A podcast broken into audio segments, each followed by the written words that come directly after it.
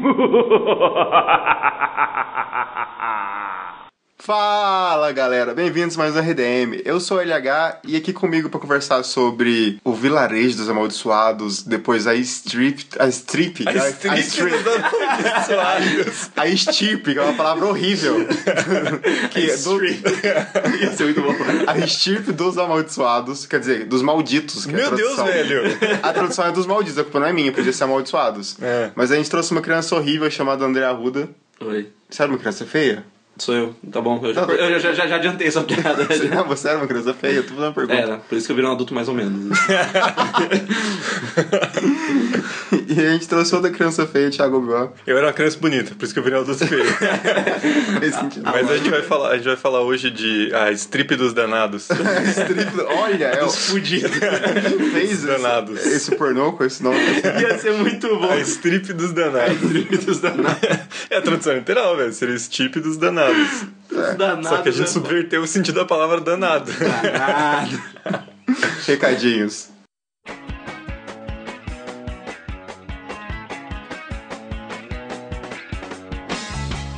Recadinhos. Eu queria lembrar vocês que agora o RDM tem Instagram e a gente tá fazendo conteúdo exclusivo no nosso stories além das imagens que tem lá. Então é só procurar por República do Medo e aproveita se você não segue a gente no Twitter ou curte nossa página no Facebook, procura República do Medo que você vai achar também. E não esquece de conferir as críticas que estão saindo no site. Se você tá afim de ir no cinema, ver um filme de terror que tá passando, mas você não sabe sobre o filme, é só procurar no site, os lançamentos estão sempre lá. Normalmente na quarta-feira à noite, o filme que vai estrear na quinta já tá no site a crítica. Por exemplo, Hoje, na data de lançamento desse programa, dia 3 de maio de 2018, tem o lançamento do filme Verdade e Desafio. E se você quer saber mais sobre o filme, é só acessar o site que lá tem a crítica certinha. E você decide se vale a pena assistir o filme ou não. Fora isso, eu queria lembrar os nossos ouvintes do Apoia-se.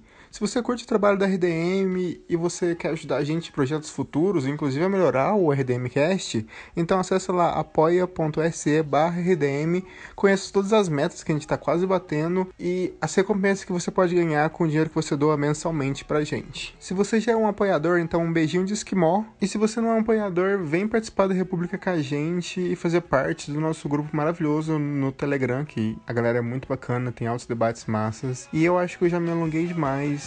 É isso. Espero que vocês curtam o programa. Beijinho.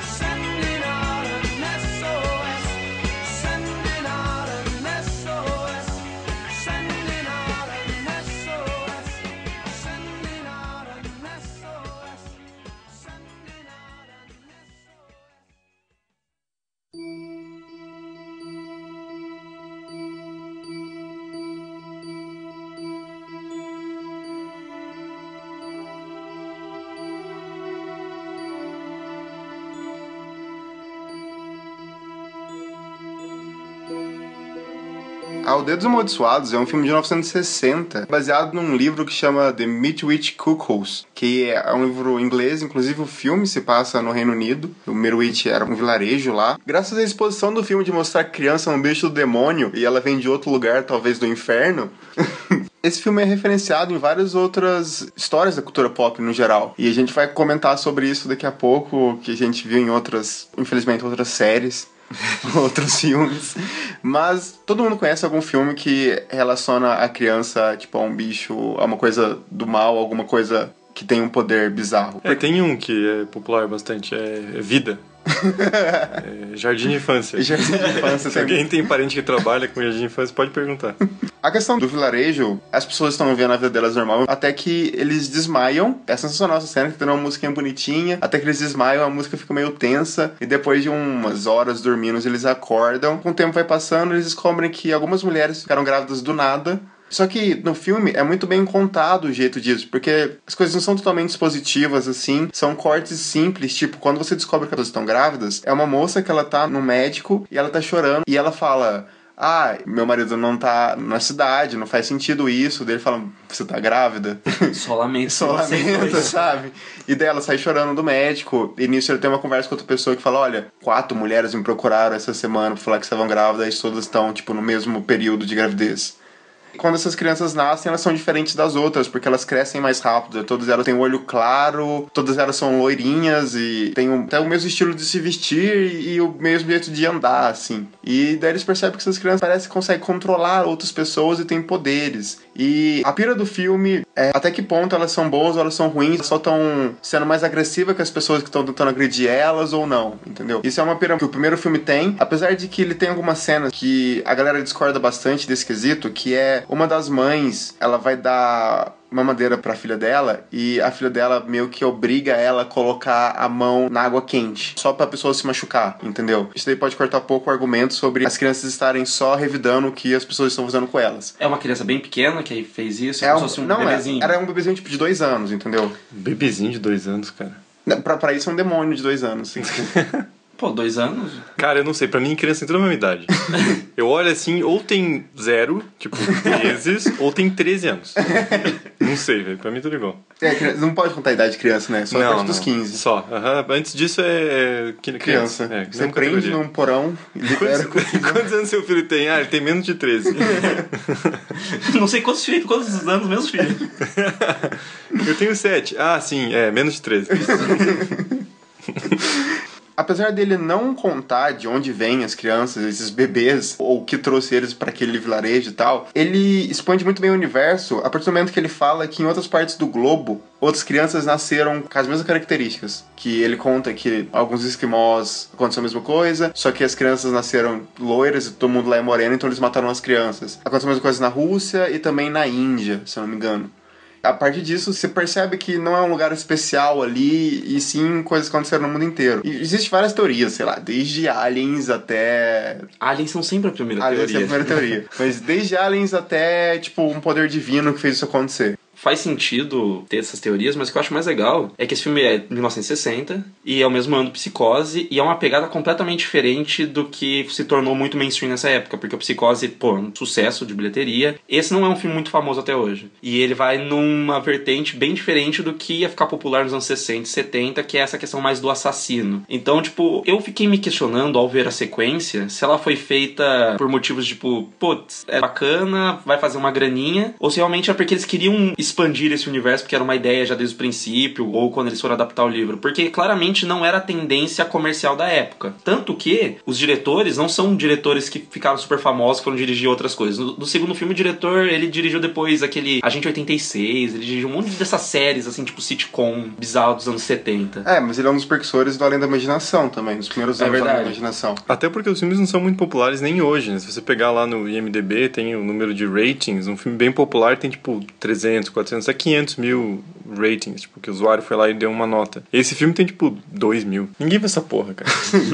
O primeiro filme foi considerado o sleeper hit, que eles chamam, né? Que é o filme que faz dinheiro ao longo do tempo que ficou em cartaz, e ele ficou bastante tempo em cartaz. O segundo não, não fez tanta grana assim, e eles fizeram o segundo até uma, uma questão, não foi nem financeira, foi uma questão artística, que eles queriam Ah, é, fazer uma parada. não, é. É sempre financeiro.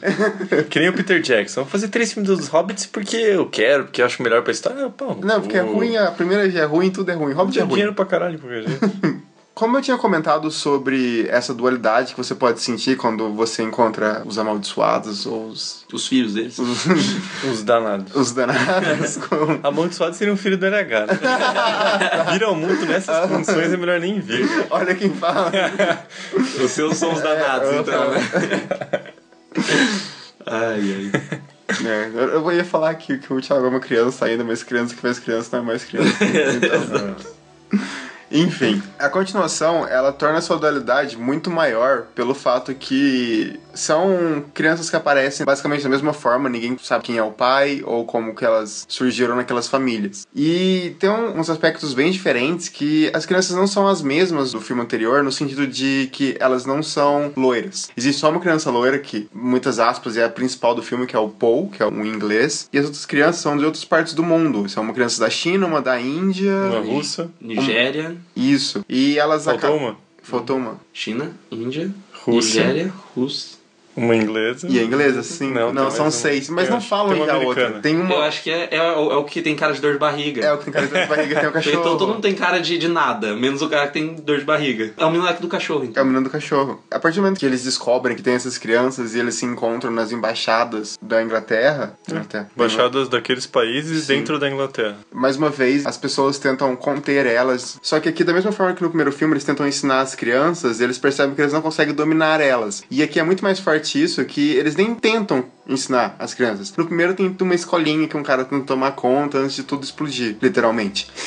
no segundo filme, é tipo, cara, não tem como conter essa galera, vamos, sei lá, matar eles, porque eles são melhores que a gente. Mas não só isso, porque eles têm um medo ali, quando o geneticista, eu esqueci o nome do personagem, mas ele vai lá e... Ele é o geneticista. É, é, Ele, ele se apresenta como geneticista, tipo. Não, e e ele é muito, tipo, quer, quero ser carismático. Eu acho isso engraçado. Não é que ele é carismático, ele quer muito ser carismático. Mas quando ele chega lá pras crianças e ele mostra que elas escutam e elas conseguem enxergar o que uma delas só viu ou ouviu, e aí cria meio que uma noção, tipo assim, tá, você vai mandar essa criança pra sua embaixada, tudo que você falar lá, todas as outras vão saber, e, e cria uma noção, um ambiente de guerra muito característico de 64, né, cara? Sim, cara, é o auge da Guerra Fria. Ter uma criança russa e mostrar o símbolo da União Soviética na embaixada já é muito estranho, cara. Mostrar o símbolo, não. Tem um busto enorme do o, o Lenin lá na, na sala. Não faz nem sentido estar no meio da sala Sim, cara, é muito estranho isso, velho. Por isso que esse filme não deu dinheiro.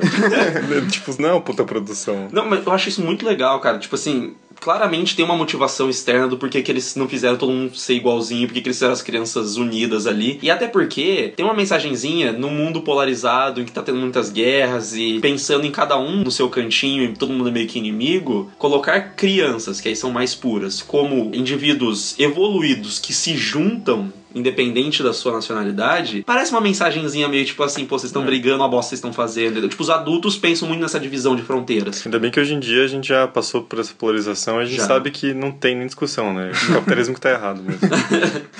A questão do segundo filme, que você não precisa ver o primeiro, não é como se fosse uma continuação. É um- mundo. É uma outra história com a mesma base. É o mais próximo de começar uma franquia, aí sim. Porque, tipo, é um universo que você tá estabelecendo outros personagens. Você não precisa. Tipo, Morte à franquia. É, morte- hoje em dia é foda. Ai, que hipster. Ai, velho. Ah, não, não, não, Tem franquia pre- tá chato. Eu, cara, eu tenho mais preguiça de gente chata que reclama de franquia do que de franquia. Não, não, mano, tem- Ah, não eu, seja eu, hipster, eu, eu, sou, eu sou a pessoa que diz assim: vocês viram aqueles comentários do James Cameron quanto aos filmes de heróis, certo? É. Eu sou a pessoa que fala: o James Cameron tá certo. E as pessoas que zoam o James Cameron por estar gravando quatro sequências de Avatar ao mesmo tempo também estão certas. ele, ele pode até estar certo, ele só é um hipócrita do caralho. Exato. Então, tipo assim, eu quero que morra a franquia, quero, mas também quero quem vai lá e vai ficar declarando morte às franquias. É isso aí. Morte ao Titanic. Já morreu faz tempo. Eu go- Não, quem já morreu. Cara, Avatar, eu- o que, que ele vai fazer com aqueles quatro filmes, cara? É- é- eu queria lançar essa pergunta pro mundo, porque ninguém mais tá esperando essa porra. O tempo já passou.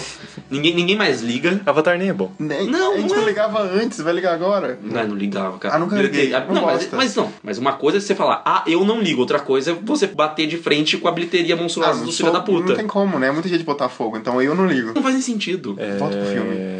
Avatar nem é bom. Mas voltando pro filme, essa noção daquelas crianças, do que elas representam frente àquela sociedade, não é só o medo dos poderes delas. Você vê que elas também desempenham funções ali uma com a outra de como elas estão interagindo, que vai completamente contra como que aqueles indivíduos estão reagindo. Porque o geneticista tem um determinado ponto que ele fala assim, não, tem que matar mesmo porque senão eles vão matar a gente. Eles são a próxima espécie super evoluída. E pras crianças elas podem decidir, não, a gente tá aqui pra morrer. Isso é muito louco, se a gente fazendo um paralelo no primeiro filme, o que decide matar as crianças é tipo o exército, porque nos outros países eles mataram elas porque eles não conseguiram conter. Tanto é que na Rússia é muito claro, assim, que eles falam que, ah, era uma vilazinha onde que elas nasceram, eles jogaram uma bomba atômica na vilazinha. Daí todo mundo, é, tipo, cara, não tinha como avisar, senão os, os meninos iam sair de lá porque eles conseguem ler mente. Aí, é, pois é, eu acho que a gente deve fazer uma coisa parecida. Eu, Não, não, não, nós somos pessoas civilizadas. Não vamos tacar uma bomba, vamos só matar as crianças com uma bomba num- na escola. Mas é engraçado que os Estados Unidos têm feito isso até agora, né? Não, não. Que é- Essa lógica surgiu nos anos 60 e não, continua. surgiu nos anos 60, Não, a pergunta sacanagem. é, Colocarei uma coleira no Obi-Wan e falei, cara, esse filme é do Reino Unido. É verdade. Ele é inglês. Não, mas pô, pior ainda. Não tinha nem bomba, eles estavam fazendo isso já. O remake do Carpenter é americano. Ele se passa numa cidadezinha no interior dos Estados Unidos, mas o original é no Reino Unido. Mas é interessante esse paralelo que a gente vê a discussão de uma Guerra Fria muito maior no segundo filme, em 64, do que no primeiro de 1960. Até porque é o auge da guerra. É o auge, é o momento que todo mundo achou que tava fudido mesmo, que ia explodir tudo, que já era. Dois minutos para meia-noite. Na- É, Um programa que falaremos de Iron Maiden. Dois minutos para meia-noite. eu acho muito foda, cara, porque você, você sente esse ambiente de tensão ali dentro do filme, por mais que o filme não seja sobre isso. Eu acho que isso faz um filme foda pra caralho. Ele tá dizendo uma coisa sobre a época dele, sem ele precisar verbalizar no roteiro, assim, explicitamente. Fica a dinâmica que você sente que era a época. Porque quando você vai assistir, você acha que é um filme de terror meio trash, meio tosco, assim, da época. Porque na real ele tem um super subtexto interessante, assim. Eu gosto muito como ele é construído, como é bem devagarzinho, assim, com a questão do Tom, que é o psicólogo, psiquiatra, psicanalista. Não sei, alguém que cita Freud, assim. Não, Então não deve sei. ser psicanalista. Vamos deixar como psicanalista. Ele é o cara que tá fazendo uma pesquisa pra ONU pra achar crianças, fazendo um teste de QI com várias crianças ao redor do mundo. O que é bem forçado, né? Porque ele achou seis crianças exatamente ao mesmo tempo, sendo que você teria que fazer teste de QI com todo mundo. A culpa é da Unesco, lá fala. A Unesco que descobriu. Mas é o que eu já falei. Coincidência em começo de filme você deixa passar. Se É verdade, fosse no verdade. final, você fala, filhas da puta, que porra é Tá essa? certo. Pra estabelecer premissa até aceitável. É, exato, porque senão não acontece nada.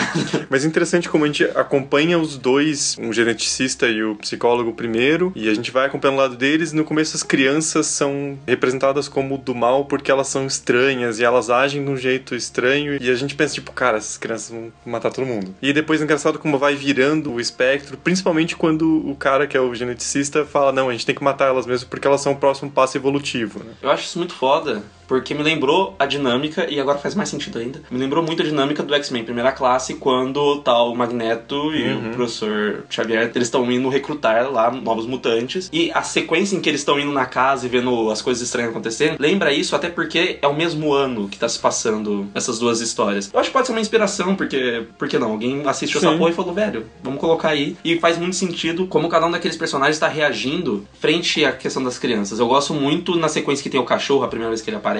A gente acabou de ver uma situação bem estranha, acho que na embaixada russa, que a menina aparece. E aí corta abruptamente pro cachorro já rosnando, o menininho tá ali parado, eles estão tentando conversar com o menino e constantemente corta pro cachorro e eles reparando que o menino é que tá controlando o cachorro pra ele ficar raivoso com os caras que estão ali, porque ele tá querendo se proteger. E eu acho isso muito legal porque eles não trocam diálogos os dois, tipo, ou o cachorro tá possuído, ou ele tava lendo a mente do cachorro. Ele vai cortando um plano pro outro, só no rosto dos personagens, inclusive do cachorro, pra você perceber essa lógica. Isso é muito inteligente, assim, a linguagem do filme. E é tão inteligente essa parada deles seguirem essa maldição das crianças bizarras, assim, que eles não deixam nada de fora do primeiro filme. Como eu tinha comentado sobre a criança colocar a mão da, da mãe no, no fogo, nesse segundo filme, no Stirp, por exemplo, até o psicólogo conversa com a indiana e fala tipo assim: ah, seu filho já tentou te machucar de alguma forma. Tentou te obrigou a fazer alguma Isso. coisa que você não queria.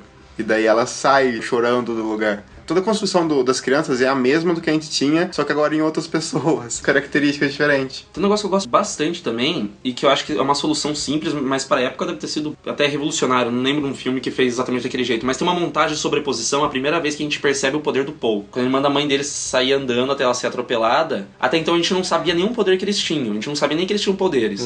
Então naquele momento ele faz a sobreposição do Paul, bem perto do rosto dele, em primeiríssimo plano, tá tipo pertinho dos olhos dele, sobrepondo a imagem da mãe andando pela rua. Então fica claro que é ele que está controlando ela, até pela inexpressividade da atriz nesse momento. E eu acho isso muito legal porque ele não precisa dizer, tipo, sei lá, mostrar a mente do menininho falando, ande por aí agora, sua filha da puta, vai, vai morrer. É Aquela clássica voz, assim, meio distante, dizendo Andy. Exato, como se tivesse hipnotizado ela. Você percebe que o tempo todo, até ela ser atropelada, é ele na cabeça dela. É um filme super sugestivo, né? Não sei quem é o diretor ou os diretores, né? Porque foda-se. Não tá nem vivo, mas.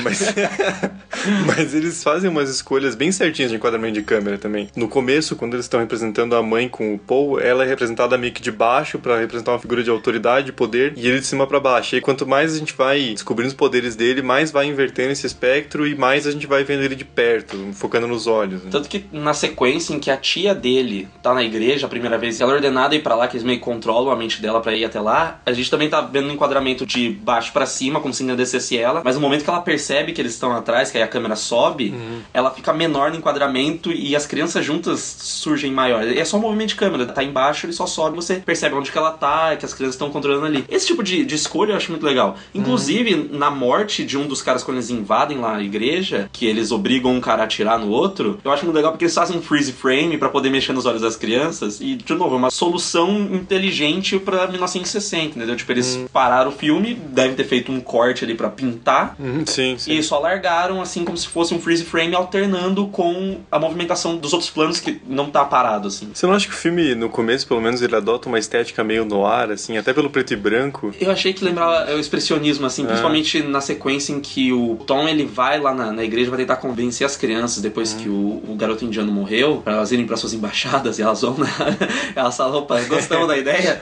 da hora. Mas eu gosto muito que ele tá descendo e dá muita impressão que aquela iluminação das velas tá, tipo, super expressionista, como se a sombra na parede fosse é, um reflexo muito forte, assim, as sombras são muito mais pesadas, muito mais carregadas nesses ambientes. E até lembra um aspecto meio desse terror expressionista por se passar dentro de uma igreja. E é interessante porque eu citei no ar, porque da questão do preto e branco, que na verdade eu acho que é meio na cagada, porque claramente pra mim é pra baratear o custo do filme. Porque 64 o Technicolor era caro ainda. É igual Psicose, que no filme é de 60 e eles usaram preto e branco pra economizar, né? Technicolor é caralho de cara essa porra, mano. São três filmes diferentes, cada um numa cor básica. E essa porra vai ficar muito cara. Tem uns enquadramentos de câmera sobre o ombro dos personagens também, que lembra muito no ar. Então talvez tenha um pouco assim de uma subversão do que é o herói, porque o filme começa com os dois personagens principais, eles são homens de meia idade, é clássico do noir, e eles estão meio que fazendo uma investigação ali, a gente tá muito do lado deles durante o filme. E depois tem uma inversão assim, de que principalmente quando o geneticista resolve ficar bem doidão e querer matar as crianças, Paulo se inverte completamente. Eu acho interessante. Ele quebra um pouco o que a gente esperava do filme. Porque esse negócio do noir é interessante nessa época pros teóricos, a grande maioria deles, o noir em si não existia mais. Isso pra galera que acha que é só um movimento que surgiu.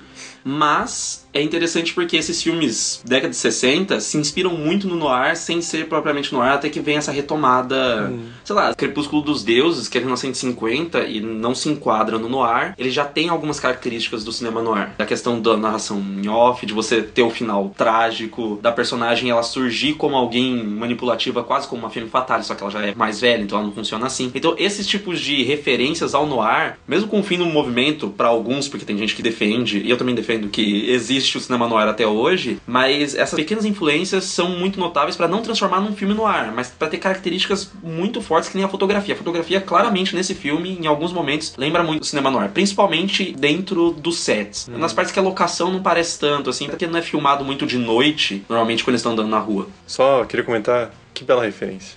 Crepúsculo dos Deuses? Porra, que Nossa senhora, esse filme é maravilhoso. Filmaço. É, é um, é um filme pouco visto hoje em Sim, dia. é, cara. é um crime as pessoas não terem visto essa porra. As pessoas conhecem muito pouco o Billy Wilder pelo rei de Hollywood que ele já foi, cara. Eu achei isso Sim, foda. cara, nossa, porra, Montanha de Sete Abutres, tem muito filme foda do Billy filme. Wilder. E ele tem dois Oscars de melhor filme, melhor diretor, e hoje em dia a gente meio que esquece. Mas falando de outros filmes que também são bons, tem uma bagaça que eu tava pensando assim, eu até comentei com o FLH meio por cima. Eu achei muito foda uma coisa que tem um subtexto meio religioso ali que eu achei interessante, mas não do filme se posicionar religiosamente, mas na maneira com que ele tá enxergando a humanidade a partir dessa, dessa referência. As crianças nascem sem serem concebidas no pecado, digamos assim. elas simplesmente nascem, elas são geradas pelo poder do Espírito Santo ali e acontece. Mãe da Carrie aprova. Exato. elas simplesmente são geradas. E a maneira com que elas são tratadas é com fascínio, mas no fim das contas elas são exterminadas. E quando perguntam por que estão aqui, no finalzinho o Paul fala: a gente decidiu que vai morrer. Agora é, a gente fez uma escolha, vocês fazem a outra. É como se a gente fosse ser exterminado, vocês fazem a escolha de vocês, a gente já fez a nossa. Pra mim tem muito um subtexto, além do fato de terminar numa igreja, toda a sequência, tem muito um subtexto sobre a maneira com que as pessoas sempre falam, é um, aquele jargão, tipo, ah, se Jesus voltasse ia matar do mesmo jeito, vocês ficam falando bem do cara, mas vocês vão matar igual, porque vocês não gostam de pobre, não gostam de pessoa diferente, vocês, vocês são uns pau no cu. Não é o jargão, é verdade. Não, sim, mas tipo assim, é uma bagaça que a galera fala sempre. Pra mim tem muito disso da maneira com que as pessoas encaram esses seres evoluídos, esses seres que vão fazer alguma diferença ou que pensam a sociedade de uma maneira diferente do que tava sendo na época e eles vão encarar do mesmo jeito. Eu acho que é um subtexto meio para dizer, tipo assim, ah, se essas crianças fossem divinas ou malvadas, independente disso, vocês encaram da mesma maneira. Tanto que eu, eu acho que faz muito sentido, inclusive, a morte do indiano, que depois ele volta. E eu, quando eu comentei isso com o LH, a gente ficou pensando, cara, não demorou três dias A pra ele gente- voltar? Tenho quase certeza que foram É, a três gente dias. acho que foram três dias. Eu acho que é um, um subtextozinho que é não pra tratar eles como divindades, mas sim como esse elemento dizendo muito mais sobre a humanidade, o que traz um elemento de sci-fi ali. Até porque quando você pensa no filme antes de assistir, se você pegar só o nome Children of the Damned, dá a entender que são filhos do demônio. Esse filme basicamente não lançou, mas ele usa e tem bastante filme depois que usa a ideia do anticristo, como uma criança que nasce sem ser gerada fisicamente. própria profecia. É, sem a cegonha trazer, né? Que é assim que, que é assim que bebê nasce, né? É, a pró- a É. profecia que veio depois é assim. Sim, Sim. então, tipo, tem essa noção, assim, de que você espera que em algum momento vá falar que eles são filhos do, do Adam Sandler.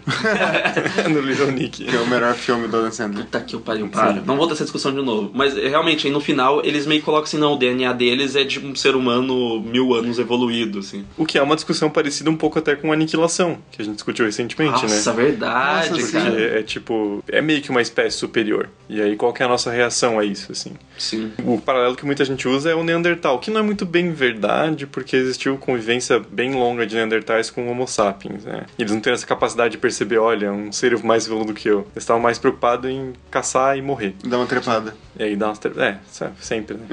Segundo o Rousseau, essa é uma das três necessidades básicas lá do. É a única coisa que o Rousseau acertou. que transar é uma necessidade básica do, do ser humano. O filme traz muitos elementos sci-fi, até na, nos diálogos em si, quando ele. Todas as explicações que ele dá sobre de onde vêm os personagens que o primeiro filme não traz, é totalmente das experiências que eles fizeram nos laboratórios, enfim. Não parece exposição, é bem amarradinho, porque um dos caras é geneticista, então faz sentido eles estarem discutindo aquilo numa perspectiva científica de teorizar sobre o assunto. É muito legal, porque aí fica os dois lados. Ele fica meio que provocando o cara por ele ser psicólogo, como se ele fosse menos, tipo, menos acadêmico, menos estudioso que ele, menos válido ali naquele ambiente. Eu acho isso legal porque faz sentido as pessoas debaterem e ficarem expondo os argumentos, assim. Uma coisa que, só que eu acho muito bizarro, muito nada a ver, é aquela máquina maravilhosa que eles captam a luz do sol do, do cu dele. Não, aquilo é muito ridículo. Que, que caralho, velho, não faz sentido nenhum. Cara, Não claramente eles só queriam fazer uma metáfora com bomba de hidrogênio, assim, só Mas, que velho, ficou você muito quer fazer, forçado, velho. não faz a luz chegar até a máquina. Leva a máquina até a luz. Leva ela até a porra da janela, mano. Vocês são criança inteligente. Não, é eu tenho metade do QI de vocês, eu sabia fazer Mas cê- mas você sabe, cara, se Maomé não vai até a montanha, montanha manda uma meta tomar no cu, porque ela não vai se mexer, né? Montanha é uma montanha. Aquilo dá uma vergonha alheia, assim. Porque o filme ele vai bem e fala: não, não, não, não. Cara, tem uns momentos assim que você fala, tipo, nossa, esse filme é de 64, né? É, realmente. realmente. E é muito engraçado isso, que o barulhinho que ele faz quando eles estão tentando controlar alguém é o barulho do primeiro filme. Eles fazem as referências muito bem. Até o, o jeito tosco de colorir o olho da pessoa mesmo. Mas eu acho isso muito legal. Eu acho tosco no- do jeito bom. É, não, não, tosco do jeito bom, exato, essa é a palavra certa. É, esse filme tá cheio de coisas toscas do jeito bom. Menos a máquina. É, é, tem umas coisas que você fala assim, você olha assim e fala, ah, tá vendo? Por isso que você não é o clássico. Fica aí, então, relegado ao esquecimento. Não, porque agora a gente vai falar no podcast e E vai agora- voltar agora as coisas. Exato. Agora Vai subiu. virar clássico cult, porque a gente tem esse poder. A tendência. Maior podcast de terror do Brasil. Eu já disse isso aqui no Twitter. Aqui nós só falamos verdade. Só trabalhamos com verdade. Assista o Exorcista 3, porque também cult, top. É, a gente também fala besteira às vezes. É, como, como eu já disse, a gente fala merda, mas é merda com embasamento. Muito embasamento.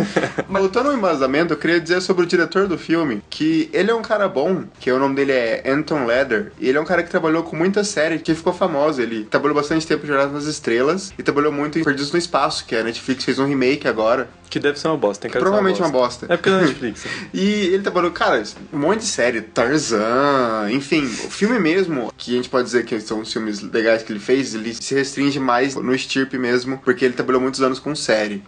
Não, e eu falei, ele trabalhou com umas comédias, ele, ele fez bastante coisa pra TV, ele foi um cara bem sucedido na TV, mas claramente a linguagem da TV dos anos 70 e a linguagem do cinema dos anos 60 é muito diferente, é absurdamente diferente, até porque a TV ela tinha que ser quadradinha, né, a, imagem ela já era cortada, e no cinema você vê que a razão da tela que gravou os filmes é diferente, não é pra TV isso aí. Exato, e isso torna louco porque o filme ele tem uma direção boa. Sim. Os dois filmes têm, mas especialmente o segundo, eu até comentei com a Ruda quando eu assisti, eu assisti junto com ele a segunda vez, e a cena final, quando o cara, ele, não sei se ele tá dormindo, se ele deixa cair a chave de fenda no contato e ele tem uma energia, que uma corrente que passa e o negócio explode e fode tudo, todo mundo morre, mas quando, quando a câmera vem vindo e fica focando na chave de fenda e dá o The End, eu acho sensacional essa parte.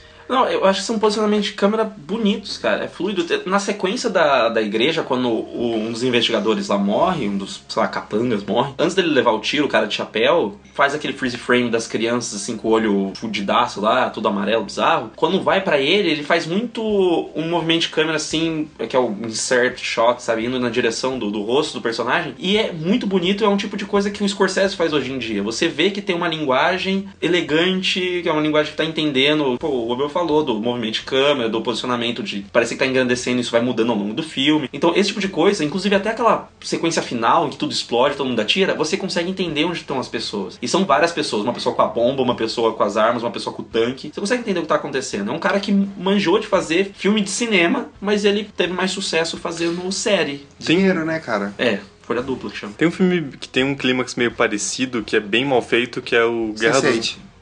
Sense8. Sense8 tem uma premissa parecida, é bem mal feito, é ruim. Mas é, é filme. Ah. Vocês sabem que tem diferença de linguagem. É o Guerra dos Mundos, 53, que ele tenta fazer um clímax que é meio um show-off final ali, que eles vão fazer uma guerra pra destruir os alienígenas.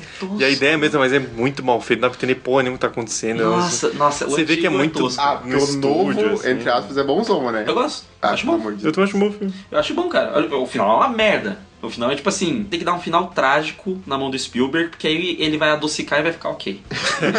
É, Se der um final você não, bom. Você não pode dar o final doce pro Spielberg encher aquela porra ali de açúcar e você ter um, sei lá, uma overdose de açúcar. Você tem diabetes. É, exato, você não pode fazer isso. Tem que dar o final cagadinho ali pro cara dar uma- um amorzinho ali no final e fica tudo bem. Beware these children. Behind their fiery, hypnotic eyes lurk the demon forces of another world.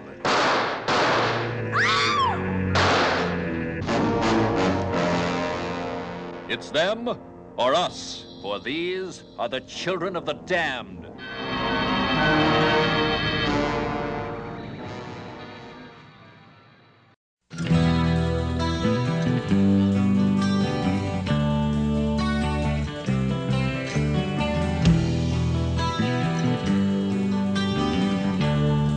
Uma coisa interessante desse filme em específico é que eu, pelo menos, fiquei sabendo que ele existia. Claro, não vi na época, porque não chamou tanto interesse assim, né? Mas eu fiquei sabendo do Children of the Damned por causa da música do Iron Maiden, que é um- uma banda que desde o comecinho, você pegar a discografia lá nos primeiros dois álbuns, eles sempre fizeram música em referência a coisas do terror. O próprio personagem deles, que tá sempre na, na capa dos álbuns, o Ed, é super inspirado em, na, na meio que na ideia do slasher dos anos 80. Eu acho legal uma bagaça do Iron Maiden. Tem uma matéria numa revista chamada Roadie Crew. Quando a gente for fazer um The Horror Behind the Music com Iron Maiden, aí eu, eu cito melhor essa matéria. Mas é que mostra muito esse ponto de virada dos anos 80 pro Iron Maiden e como eles começaram a encarar de maneira muito mais refinada essas referências ao terror. Sempre que no começo é bom, mas você vê que é uns caras tentando e ao longo do tempo você vê que eles conseguem fazer algumas referências muito mais interessantes na maneira com que a letra é composta, a música é muito boa. E eu acho legal porque eu não conhecia a música. Quer dizer, eu já tinha ouvido em algum ponto da minha vida, tanto que eu ouvi de novo com vocês e eu fiquei, ah, conheço. Mas eu achei legal porque dá um debate ali de que visão ele está colocando dentro da letra. Sim. Você tá colocando a visão dos personagens que estão temendo aquelas crianças, porque parece muito tipo assim, ele olhar e falar: essa criança é realmente é do capeta, ela é do mal, se ele tivesse sobrevivido ia matar a gente, entendeu? Então, tipo, eu, eu acho bacana essa mudança de perspectiva, porque no segundo filme, pra mim fica muito claro que as pessoas temendo se essas crianças são boas ou ruins, a gente tá do lado delas, tanto que tem aquela cena, aquele plano final que a câmera vai passando nas pedras e as mãozinhas estão dadas ali das duas crianças, mostrando, tipo, é um momento bonito delas juntas até o fim. É um momento muito triste, né? Sim, e a música meio que mostra esse lado do ser humano surtado, tipo, caralho, velho, a gente ia morrer se não matasse esse cara. Cara, eu acho a música muito interessante porque o Iron, ele sempre tem uma perspectiva de falar em primeira pessoa. Então, tipo, quando ele fala, sei lá, do, do Phantom of the Opera, ele se coloca na visão do fantasma. Ele tem diversas referências, tanto à cultura pop quanto a, obviamente, história dentro da, da, filmo- da filmografia. Força do hábito.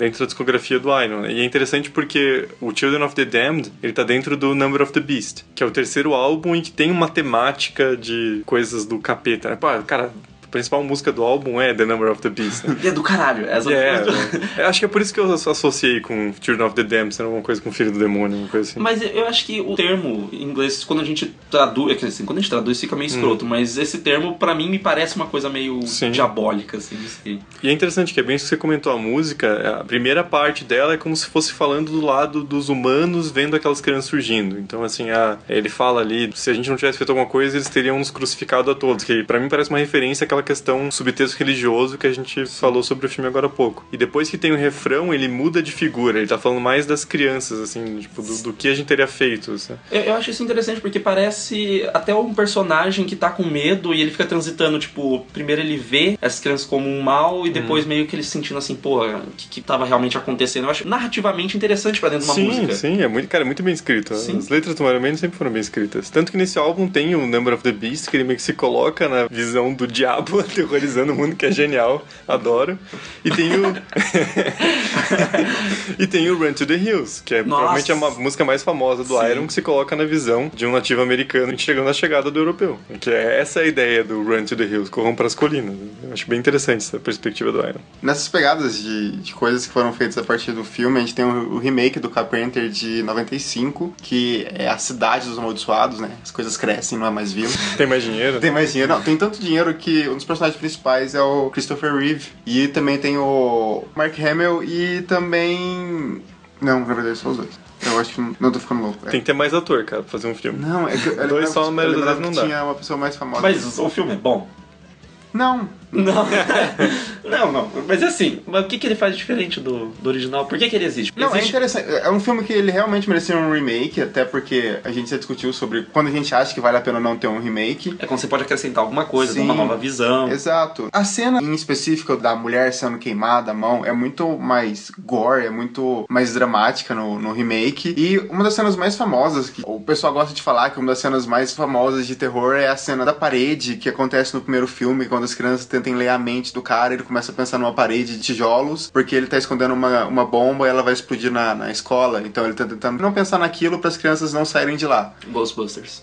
Todo mundo se inspira nisso. Sense8, X-Men, Ghostbusters. to- todos esses filmes aí inspiraram os grandes filmes do- da cultura pop. Exato. Daí a parede vai se destruindo e tal, enquanto as crianças estão tentando concentrar no que na real ele tá tentando esconder. Isso é, tipo, eles consideram como. É um puta suspense mesmo. Quando você assiste, fala tipo assim, cara, espero que dê certo. E a parede vai quebrando e você fica super tenso. E no remake, eu acho que o Carpenter não conseguiu trazer muito bem isso. Que eu lembro de assistir a primeira vez, eu era novo, eu achei uma tosqueira na época. E quando eu assisti de novo, eu achei mais tosco ainda. Ué, é. Sabe? E é interessante isso que você falou sobre ver os olhos das crianças como se fossem amarelos. O John Carpenter ele deu uma visão diferente, que os olhos das crianças é vermelho, é avermelhado. Ah, nem me fale isso, porque eu já lembro já do Verdade ou Desafio, já essa porra desse filme que eu assisti. Tem crítica aí já no site. Pô, mano, não, não, não, não. Eu tenho que fazer o meu rage. Vai, vai ter outro rage no final do ano quando a gente for falar do- dos filmes de terror de Provavelmente. 2018. Mas eu só queria dizer que você não faz, você não faz uma pessoa aparecer encapetada numa mistura de o sorriso do Coringa do Batman e aquele zóio vermelho quando você tira a foto e, e a foto sai fodida. Ele já falou isso três vezes, ele tá muito puto. Eu tô muito. Não, é quando, muito feio. quando eu vi o trailer, eu falei, velho, que horror. Mas ele tenta ser uma comédia, pelo menos. Deveria. Mas, Mas, ele não faz isso. Não. Nossa, não é possível, cara. Não pode ser. Não, Quem, agua- cara, que, cara, aguarde quem meu consciência faz isso, velho? Aguarde meu rage.